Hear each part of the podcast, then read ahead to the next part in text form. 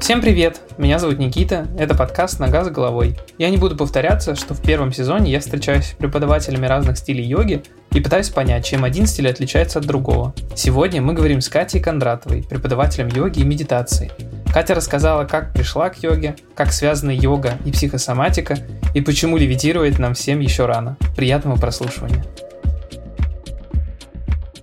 Привет, как у тебя дела? Да, отлично вообще. Честно, прям супер. Как погода? Шикарная. Вот настолько мне нравится зима в горах. Я просто счастлива. Здесь столько солнца, что я не ожидала, что все так круто. Супер. Ну ты прям светишься. По тебе видно, что там все хорошо. Мне кажется, это еще свет изнутри, не только снаружи, но и такой. Мы синхронизировались с пространством, знаешь, а, я чувствую, как во мне происходит изменение, собственно, вместе с йогой. И я ищу такое свое место. И вот сейчас мы с этим пространством синхронизировались. Круто. Расскажи, пожалуйста, про себя для тех, кто тебя еще не знает. Так, меня зовут Катя Кондратова. Собственно, я преподаю йогу и медитацию уже 8 лет. Я сейчас являюсь специалистом uh-huh. по психосоматике. У меня реально происходят чудесные случаи исцеления. И я прям счастлива находиться в этом потоке. Я чувствую, что это еще развивается, и что вот эта связь тела, там, ума, она настолько мне через йогу тоже открывалась, что это вот, знаешь, звенья одной цепи. Живу сейчас на Красной Поляне, Правда, вот еще собираюсь на зимовку на Бали поехать, а, вот, так что собираюсь между этих двух точек с заездами в Москву. Получается так, что я живу где хочу, делаю то, что хочу, и, в общем, очень счастлива. Звучит как э, мечта, если честно. Так и есть. Расскажи, пожалуйста, до йоги было ли какое-то у тебя спортивное прошлое? Интересовалась ли ты какими-то вот такими необычными ментально-физическими практиками? Ну, вот, знаешь, в детстве я, конечно, была вообще бесстрашная абсолютно. И один из вариантов развития событий я думала пойти э, каскадером, выполняя что-то собственным телом, прыжки, там, не знаю, с гаража на гараж, с дерева на дерево или что-то такое. У меня вообще отсутствует страх, и я чувствую, что как будто вот поток ведет, и что в теле есть какая-то мудрость, которая, ну вот просто знает, что делать. Вот, поэтому я, конечно, очень такая гиперактивная, наверное, все время летом проводила на улицах с утра до вечера и постоянно на бегу. И потом я увлеклась бегом, когда я жила в Австралии, и тоже по 10 километров в день бегала с удовольствием, так, на легках. Но там просто невозможно mm-hmm. не бегать, там все бегут, и у тебя вариантов нету, ты уже там рядом 60-летняя бабушка бежит, и ты не можешь себе позволить этого не делать. Вот. И все время вписывалась в какие-то спортивные мероприятия, но надолго нигде не задерживалась. То есть там я на карате ходила два года, ну, на баскетбол я ходила, но так, достаточно посредственно, ну, по-школьному. Вот, то есть все время uh-huh. какой-то спорт, он присутствовал. Но еще до йоги у меня вот из ментальных поисков, мне кажется, я все-таки больше уходила куда-то в употребление алкоголя, а, в поиск какой-то разрядки, которая требовала ритм жизни, вот, и поэтому до йоги ну, спорт у меня был там регулярный, но также параллельно это а, не духовные практики, такие наоборот, в другую сторону. За тем же смыслом, наверное, чтобы, на, чтобы отключиться и почувствовать себя в потоке, но совершенно в другую сторону. а йога, она как-то органично вступила в твою жизнь? То есть ты поняла, что мне нужно вот попробовать что-то, что-то действительно, как ты говоришь, э, такое развивающее? Или, может быть, тебя кто-то привел, и это совершенно случайно появилось в жизни? В моем случае у меня просто не было выхода. Ну, то есть у меня там случился ряд каких-то переживаний психологических в детстве и в юности, потому что я очень эмоционально реагирую на жизнь, и было все время ощущение какой-то пустоты. И несмотря на то, что у меня была достаточно хорошая карьера, я там ее выстраивала и уже ну, много что сделала. Я понимала, что вот сейчас у меня будет прям вот деньги прям растут-растут, да, но тем не менее вот это ощущение пустоты, я понимаю, что ну вот нет, вот жизнь, она как-то все равно проходит мимо, несмотря на материальное благополучие uh-huh. и прочее. И вот этот а, внутренний какой-то вот зуд постоянный и очень сильный, он меня вел в поиски. И вот когда я уже попробовала йогу, я поняла, что вот на несколько секунд, может быть, на несколько мгновений мне удалось утихомирить свой ум и почувствовать состояние счастья и спокойствия, я поняла, что вот мне туда надо. Все, вот я туда иду. Таким образом я пришла. То есть, можно сказать, не от хорошего состояния, не от радости. Это очень интересно, потому что очень часто я слышу, и вообще есть выражение, что в йогу от хорошей жизни не приходят. И я сам попал, я тебе говорил, я занимался кроссфитом, у меня была травма колена, я попал к тебе на занятия, потому что я работал в Авито, Авито оплачивал занятия йоги, и я вот вижу вот Катя Хатха, вообще не понимаю, что это такое, но настолько влюбился в очищение после практики, что вот меня уже два с лишним года не отпускает и, надеюсь, не отпустит, потому что, кажется, это какой-то бесконечный поиск и заглядывание внутрь себя. Поэтому очень, наверное, хочется, чтобы больше людей приходило от хорошей жизни. Не знаю, возможно это или нет, может быть, йога, она такая и для этого и есть, как прибежище э, людей, которым плохо физически или ментально, или духовно, там, не знаю. Было бы интересно, если бы это было так. А у тебя это была... Ты вот в какой-то момент поняла, что вот мне нужна йога, и ты как бы села и начала искать, куда пойти, или просто в какую-то первую там попавшую студию рядом с домом, или вообще онлайн? Как у тебя это было? Я не помню, как ко мне попала информация, но я в принципе такой употребляющий все в жизни человека. Если что-то новое приходит, я сразу беру и пробую. И я помню, я ходила в фитнес-клуб, и там была йога. Я ушла прям с середины занятия, потому что я просто не смогла сидеть вот так ровно, спокойно, дышать. Э, слишком вот эта подвижность, и меня, наоборот, начало раздражать. То есть я сначала думаю, ну нет, не заходит, вообще не мое. Начала искать в интернете какие-то ролики, и у меня был период, как раз я уезжала в Австралию на 7 месяцев. И вот прям перед Австралией я нашла кундалини-йогу, который, преподавателя, который мне зашел на YouTube. И вот в Австралии я уже начала каждый день а, практиковать кундалини, и, собственно, через три месяца я почувствовала колоссальный эффект. Меня начало эмоционально очень сильно чистить. Я поняла, что это взаимосвязано. И потом, когда уже вернулась, пошла в хатха-йогу. То есть не сразу. Не все преподаватели мне заходили, наоборот. Вот сначала это вызывало раздражение. А ты пробовала какие-то стили, ну, понятно, после кундалини хатха, а вот э, после хатхи ты пыталась найти что-то свое или вот такая, ну, по сути, вся йога, она хатха-йога, все, ну, насколько я понимаю, все это методы практики хатха-йоги, как бы асаны, там 84 миллиона или там сколько их, они вот, они все там, просто вопрос, как ты их делаешь. Вот ты искала какой-то свой метод или осталась на вот классической, если так можно сказать, хатхи и продолжила ее практиковать? Нет, конечно, я искала, и потом уже разбираясь в стилях йоги, которые были созданы тоже, то, что было на тот момент возможно и доступно, я все это попробовала, я mm. подсела на штанга виньясу йогу надолго, и ее практиковала там полтора года прям каждый день на обязательстве и преподавала ее потом, и виньяса йогу, и собственно, другие ну, варианты, и йога-терапию, и вот эту супер медленную и вдумчивую, которая со всякими пропсами, там, с кирпичиками, с э, йога-айнгаром. И мне важно было найти свой стиль. У меня, знаешь, такой был мозг, вот сейчас его нет.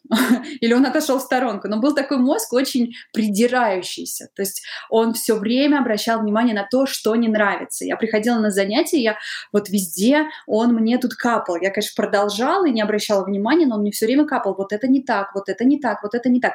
И это мне позволило выработать свой стиль и свой метод преподавания, котором все так для меня, и который, собственно, заходит и многим другим людям. Вот они говорят, да, мы искали вот именно так, чтобы было. Угу. А ты где-то училась преподаванию? Или вот это само преподавание, оно вот в какой-то момент тебе пришло, и ты решила, ну все, невозможно этим не делиться с э, людьми? Я училась, а, я училась у ребят, они сделали преподавательский курс, и мне очень повезло.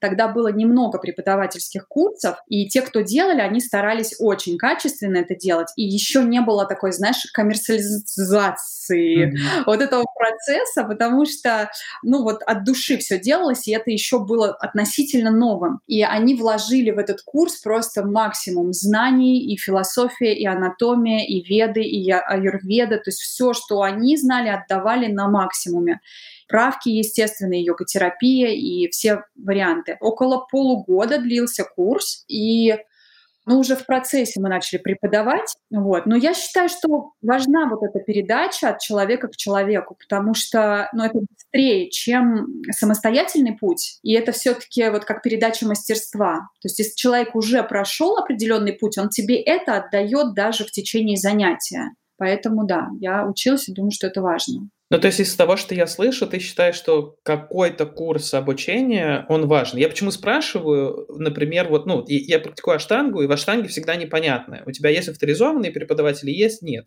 Когда ты только начинаешь, ты открываешь и видишь, о, авторизация. Ну, наверное, надо идти к авторизованному. Но ну, это же вообще, наверное, как мне сейчас кажется, не факт. Не обязательно, что так надо делать. Но вот из того, что я слышу, ты говоришь, что все равно хорошо, поправь меня, если ошибаюсь, но хорошо, когда учитель с кем-то прикоснулся, прежде чем преподавать йогу.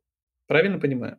Я думаю, да. Ну, то есть это не обязательно должен быть сертификат в классическом смысле, да, хотя в этом нет ничего плохого, если качество хорошее. Это может быть просто передача от человека к человеку, просто само преподавание — это немного другое, чем личная практика. И есть свои нюансы, и если цель между преподавателем и учеником будет именно передать преподавания, то он вот это сможет подать. Это не обязательно курс, угу. но коммуникация с вот этой целью, она важна. Угу. А через сколько лет ты начала преподавать, э, как вот столкнулась с йогой? Практически сразу? Да, я практически сразу, еще даже не доучившись на курсе, сразу начала преподавать. Мне до сих пор хочется попросить прощения у первых учеников, потому что было все так коряво, но я считаю, что без ошибок э, все равно, ну, не получится. То есть их нужно совершить и исправлять, видеть, принимать. Поэтому сразу начала преподавать. И вот через год уже ежедневной практики преподавания я уже почувствовала себя уверенно достаточно. И после этого уже нарабатывала какие-то дополнительные вещи, которые можно передавать дальше.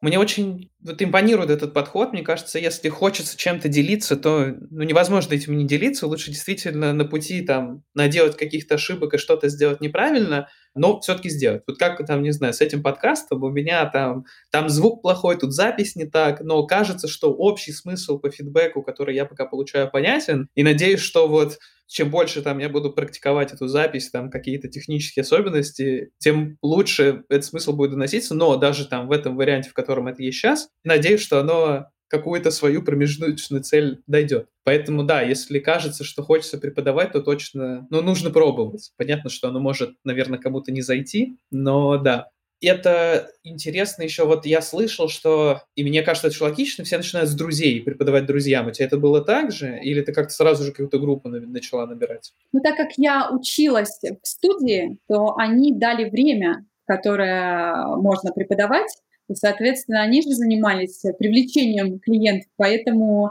друзья ко мне тоже приходили. Но ты знаешь, вообще вот только сейчас друзья по-настоящему начинают пользоваться моими услугами. Первое время тогда еще йога не была настолько популярна, и все-таки говорили мне, слушай, зачем тебе йога, пойдем выпьем, там, посидим в баре там, и так далее. Да, я уже все алкоголь перестала воспринимать.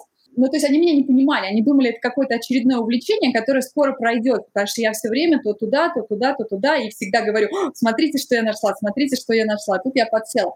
И друзья только сейчас начали приходить ко мне на сессии, приходить ко мне на занятия, а достаточно долгий период я прям удивлялся, почему близкие мне люди вот не идут, да, то есть незнакомые меня слышат, а близкие не идут. Поэтому вот, вот у меня был такой опыт. Интересно. А на что сейчас похожа йога с тобой? В плане из набора там кундалини, хатхи, там тех практик, которые ты делала, ты, кажется, пришла к чему-то вот своему, Можешь рассказать, пожалуйста, вот что, что вот когда начинается йога с тобой, занятие, что это такое? Если есть какие-то истории про то, что там во время йоги вы там как-то с психосоматикой еще работаете вместе со студентами. Можешь про это тоже рассказать? Это, мне кажется, очень интересно. Да, я, знаешь, думаю, что я вообще увязываю весь опыт. Но, во-первых, каждая практика — это как такая отдельная жизнь, потому что mm-hmm. внимание мы концентрируем здесь, и за этот период очень много проживается. И я стараюсь дать в практике и динамику, и статику, да, то есть и быстро подвигаться, и медленно, и замиксовать все это, потому что для меня основной целью является, ну, во-первых, осознавать себя, а во-вторых, выстроить внутри себя настолько устойчивый стержень, который будет воспринимать стрессы, происходящие извне, а они в любом случае всегда будут, потому что мы живем в этом мире взаимодействия, но можно их в тревожности проживать, а можно их проживать в спокойствии. И вот на элементарном примере, когда мы переживаем стресс в классике, то дыхание ну, становится очень сжатым и подавленным. И в йоге я очень много обращаю внимание на то, чтобы дышать глубоко, да. Таким образом, человек привыкает в йоге двигаться и быстро, и медленно, и по-разному, и закручивать себя в различные асаны, что при переносе на жизнь можно сказать, что попадает в различные ситуации в жизни. И таким образом дышит он везде глубоко. То есть, что бы с ним ни происходило, он сохраняет себя, присутствие, внимание и спокойствие. И тогда тренируя это из практики в практику, он переносит это в жизнь, и, собственно, все начинает происходить в удовольствии. Даже если то, что вчера являлось проблемой, сегодня это можно воспринять как новую асану, условно, да, как новую какую-то задачку, в которой мне надо расслабиться, которую мне нужно принять. И я внедряю психосоматику, у меня сейчас появились новые знания, вот так вывел поток, на то, как максимально быстрым способом, я реально это искала, потому что сама была прям королева драмы внутри, я, конечно, не всем это показывала, рассказывала, но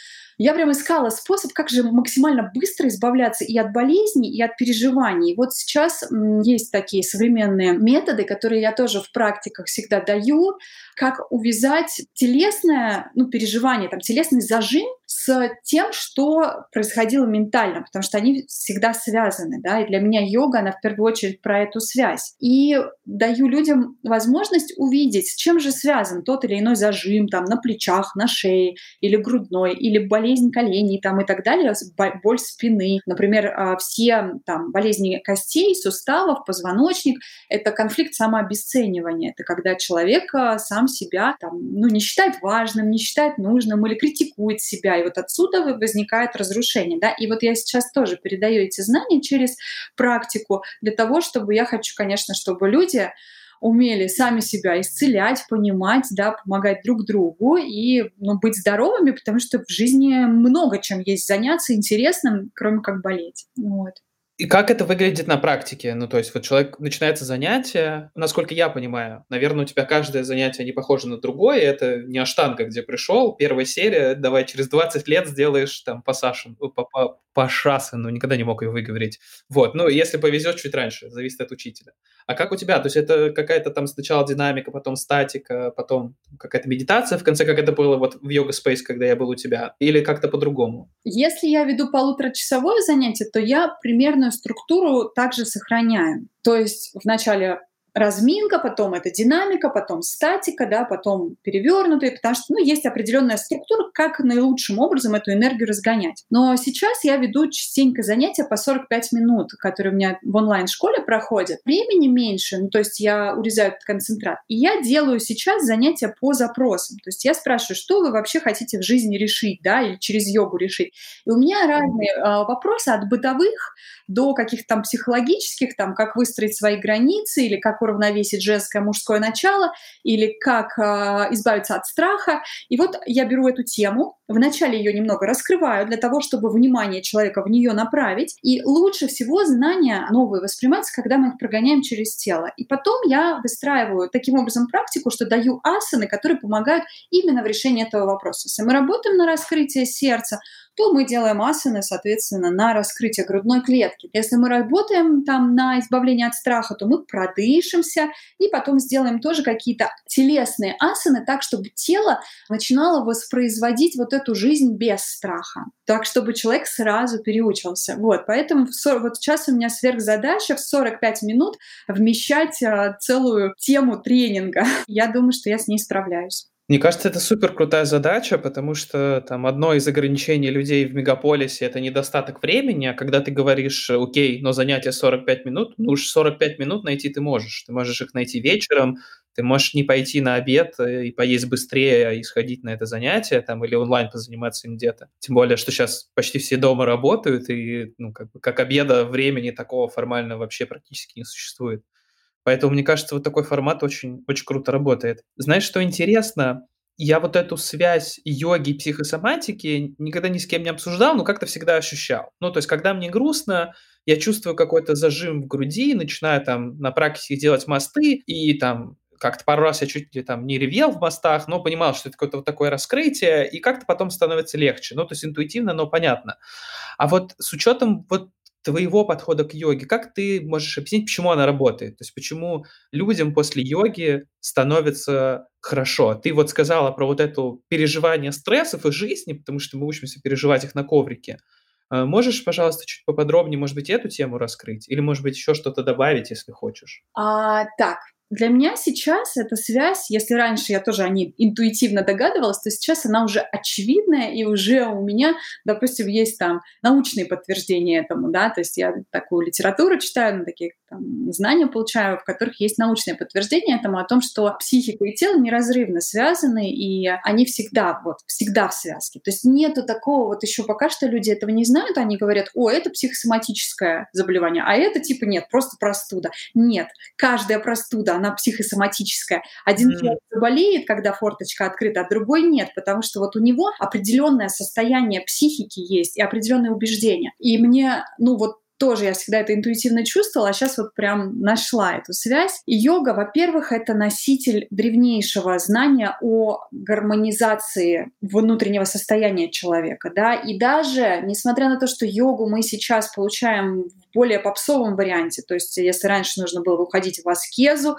принимать вот этот путь йогина, да, отказываться от социума, то сейчас мы получаем ее в таком иногда игровом формате, иногда очень спортивном формате, уже что только с йогой не делают, тем не менее, все равно она передает эти древние знания о не только гармонизации человека, но и достижении человеком такого состояния сознания, когда он абсолютно счастлив и реализован на все 200%, даже если он просто сидит. То есть он настолько чувствует, что ну, жизнь — это кайф, и человеком быть круто, и он в связи с потоком, и он чувствует себя частью всего этого мира. То есть она дает вот это состояние единства с миром, да, не оторванности, не разделения, что, конечно, это один из пунктов, почему это решается. Второе — это то, что наше тело хранит все переживания, которые у нас когда-либо были. У нас пока еще, ну вот сейчас развивается эта тема, что работать с психологом, да, уже становится более-менее популярно, но тем не менее, долгое время это было, ну, типа, как будто бы западное, там, вообще ненужное, да, но наше тело, оно хранит все переживания, и если они просто подавлены,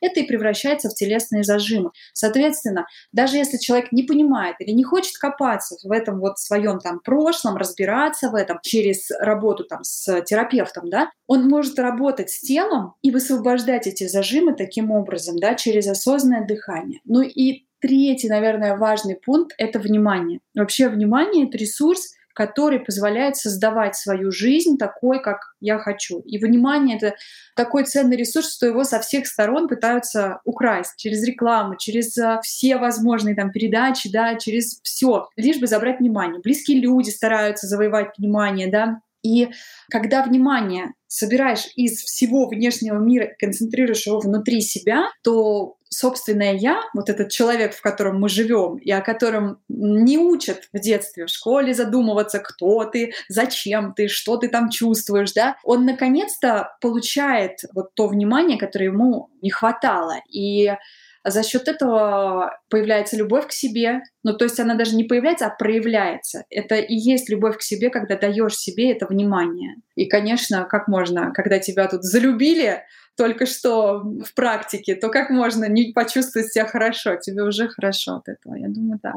Ты очень классно про все это рассказываешь. Мне кажется, сложно не захотеть на йогу после этого, даже если ты понимаешь, что у тебя что-то будет сначала не получаться. А про это сейчас поговорим, потому что это интересно. Очень, кажется, хочется такого состояния. Особенно сейчас, во время полной неопределенности, когда ты не знаешь, будет ли завтра очередной локдаун или найдут наконец-то какое-нибудь мифическое лекарство, вот, но кажется, вот э, стресса и мира лекарства не дойдут никогда, и сегодня ковид, а завтра что-нибудь еще. А вот э, про вот эту гармонизацию, про которую ты говоришь, которой, к сожалению, действительно нигде не учат, очень хорошо бы ее где-то заиметь. Да, классно. Я очень часто, когда рассказываю друзьям про йогу или знакомым, недавно буквально встречался с товарищем, слышу такие возражения к йоге, да, как почему там я не могу ей заниматься. И самое популярное это я не гибкий человек. Вот я не гнусь, я деревянный. Обычно я показываю свою фотографию до йоги и после, и там прям разительная разница, но и то, как бы я сейчас ну, вообще далеко не самый гибкий, у меня такое типичное тело западного мужчины, который очень много сидит на стуле. Я там не могу сложить ноги в лотос до сих пор, левая нога гораздо лучше, чем правая, ну, тысяча проблем, о которых можно бесконечно много говорить. Но как-то вот вроде хожу. И вот интересно, как ты к таким ученикам подходишь. Во-первых, что ты говоришь, когда слышишь, я не хожу на йогу, потому что я не гибкий. И, может быть, у тебя есть какой-то особый подход, когда человек с порога заявляет, ой, все, я как бы, я вообще не гнусь. Или ты видишь, что там в самых базовых наклонах человек не может там ниже колен руки опустить э, с прямыми ногами, ну и так далее. Я вот не помню, честно, кто-то из известных учителей, которые передавали йогу в социум, сказал, что говорить, что я недостаточно гибкий для йоги, это все равно, что говорить, я недостаточно чистый для душа. Mm. Если ты не гибкий, значит тебе сюда. То есть это прямая дорога. Это и а, как раз для этого и существует, для того, чтобы этот вопрос решить. Просто у нас, видимо, ввиду там школьной системы оценок, когда очень было неприятно, может быть, получать там какие-то неудовлетворительные оценки, да, люди не хотят в это чувство идти, им хочется сразу вот казаться красавчиками. И вот, наверное, это какая-то большая такая ментальная ошибка, пока что временная, я думаю, что в йогу надо приходить и выпендриваться, да, вот сразу гибкими и показывать, какой я красивый. Но это же изначально не является целью йоги и вообще не туда. То есть йога, она как раз вне какого-то соревнования, да, вне доказательства. Она для себя с таким тобой, каким ты есть сейчас, чтобы отталкиваться от этого и, ну вот как и в твоем примере, да, соответственно, идти вперед. Большинство людей так и говорят у нас прям у девушек любимая, вот что я деревяшка, я там деревянная, да, прям как будто любят себя так назвать, вот. Но каждый раз я неустанно, как э, хороший учитель, объясняю, что это как раз и хорошо, ты будешь видеть прогресс, потому что каждый раз я помню свое тело, оно тоже не было идеально гибким далеко, я скорее больше сразу встала на голову, но я там шпагат шла несколько лет. Каждый раз за этой маленькой победой стоит ощущение радости. То есть каждый миллиметр сдвига в асане, и ты наверняка это знаешь, как это происходит там в аштанга-виньясе где-то, он дает ощущение радости, ощущение роста и развития. И тогда прекращает существовать возраст, ты понимаешь, что ты все равно движешься вперед, ты, ты, ты прогрессируешь. Вот, поэтому я завидую людям, которые не гибкие, но начинают заниматься йогой. У них много-много счастья впереди. Да, на себе ощутил, что когда что-то начинает получаться, у тебя такой инсайт, что ого, ну то есть когда я первый раз я не сижу хорошо в продольном шпагате, но на левую ногу он более-менее. И когда там я хорошо разогретый в него, у меня получилось сесть, это было, естественно, в тот день, когда ты думаешь, что ничего, никаких геройств не будет, и когда ты все отпускаешь, оно происходит, но я такой понял, о, так я гибкий, оказывается, ну, то есть оно, вот оно происходит. Ну, люди путают причину и следствие, как мне кажется, что действительно гибкость — это, наверное, одно из следствий йоги, и то не самое, может быть, и даже классное, да, потому что вот эта гармонизация и э, возможность проживать любой стресс благодаря какому-то дыханию спокойно, вот это очень классно. И да, и про то, что вот вы не гибкий, так наоборот приходите и будет классно, это очень важно услышать. И еще очень часто люди говорят, ну, потому что кажется из вот какого-то стереотипа, что йога и вегетарианство — это нераздельные истории, и невозможно практиковать йогу на регулярной основе, когда человек ест мясо. Что ты думаешь на этот счет, когда, если вообще слышала такие возражения, а, как возражение не слышала, если честно, но в моем случае так естественным образом случилось. В общем, это тоже скорее следствие. Я просто знаю много примеров, когда люди начинают заниматься йогой и перестают есть мясо. Их никто не принуждает к этому, нет никакой пропаганды, просто естественным образом происходит. Да, в древних текстах сказано о том, что о том, какое питание рекомендуется, да, но опять-таки для чего? Для достижения там высшего состояния сознания, для достижения сверхспособностей, для левитации, кому вот сейчас нужно левитировать, да, у нас есть другие задачи социальные, которые мы решаем, поэтому для того, чтобы практиковать пранаяму, сначала нужно там вычистить все тело от токсинов, шлаков и, а, не знаю, жить на молоке и масле для того, чтобы качественно практиковать пранаяму. Но опять-таки, я считаю, что йога сейчас пришла как инструмент для того, чтобы нам помогать справляться с нашей жизнью и с нашими задачами. А у нас вот здесь там, допустим, в больших городах это цейтнот, это стресс, соответственно, она для этого, да, а для там маленьких городов это вот какое-то состояние депрессии и тягости, наоборот, вот какой-то медленности вот этой тамаса вот этого, да, и она для этого. То есть у каждого есть свои задачи, куда нужно идти. Поэтому, ну, вообще дело не в мясе. Человек, если сам туда приходит, то хорошо. Я, ну, я знаю многих людей, которые практикуют йогу, едят мясо, едят рыбу, и им это не мешает. Они все равно чувствуют свой рост и прогресс. Но если есть интерес, если хочется попробовать, а как оно без этого будет, то, конечно, очень круто. Я сама через йога-туры, то есть мне самостоятельно не получалось, да, вот когда едешь в такие обстоятельства, я вот сейчас в ретритах, например, ну, мы не едим мясо, и некоторые люди первый раз пробуют неделю не есть мясо, да, и оказывается, это вообще не проблема, то есть они просто не знали, что, как это будет, вот, поэтому, если будет интерес и захочется попробовать, ну, ребят, без мяса круче просто. Классно. Больше кайфа. Это так жизненно, потому ну, это просто Одна из причин, почему я там, не знаю, увлекся секулярным буддизмом в свое время, потому что он очень просто говорит, окей, круто, 40 там с чем-то или там 35 дней под деревом э, медитировать, классно, но я живу в городе, я хожу до работы каждый день, у меня другие проблемы. И вот, да, это очень круто слышать. Наверное, последнее, что хотел тебя попросить, можешь дать какой-то совет человеку, который, послушав наш с тобой подкаст, соберется к тебе на йогу или, может быть, кому-то еще? А, вот, может быть, совет, который ты бы дала сама себе, когда только начинала заниматься? Ой, а, что сразу много хочется дать. Ты знаешь, я бы хотела посоветовать вот вкладывать смысл в каждую практику, наверное. Верить в то, что каждую практику ты что-то очень важное делаешь сейчас для себя. Потому что я занималась вот с этим ощущением, хотя его не транслировали там, ну, на тот момент преподаватели, но тогда у меня была очень большая для этого мотивация, потому что я прям знала, йога меняет мою жизнь. И так и произошло, потому что каждому дано по вере его, и вот понимать, что ты делаешь это не просто так, а делаешь что-то для себя очень важное и ценное. И тогда результаты, они обязательно очень хорошие. Естественно, отложить в сторону критику. Вот это вот прям сто процентов. Но у меня у самой было так, что я первый год занималась, и у меня постоянно на фоне шла критика, самокритика или критика преподавателя, или вот это я не так, вот здесь мне нехорошо, неудобно. Это все уходит. То есть вот даже если это есть, просто не обращать внимания и продолжать. Классно. Очень крутой совет про критику. Ну, вообще, мне кажется, вот это состояние йоги, отсутствие критики, отсутствие какой-то мифической цели, мы вот говорили с одной преподавательницей, как мы не любим вот эти шпагат за 14 дней в Инстаграме. Ну, потому что даже если ты в него сядешь, с болью, с кровью, а потому что твое тело вообще не способно на шпагаты. Что дальше? А вот в йоге вот этого, это уже очень классно, как бы что дальше нет. Весь, вся жизнь это, это практика, вот это все метод. И это очень, очень здорово. Спасибо тебе большое. Скажи, пожалуйста, я оставлю с твоего позволения твой инстаграм в описании. Скажи, где тебе можно написать, где с тобой попрактиковать, что почитать. Спасибо тебе тоже огромное. Честно, колоссальное удовольствие получила от нашего с тобой общения. И это самое главное, когда вот делаешь даже ради себя, я думаю, что это заряжает и других тогда. В моем инстаграме я, можно мне написать, у меня есть закрытый канал в инстаграме, собственно, школа, где я преподаю каждый день онлайн, да, и туда можно присоединяться. Там я вас встречу в инстаграме и сопровожу, так, чтобы попробовать. Потому что, конечно, каждый должен найти свой метод, своего преподавателя, поэтому буду рада всем.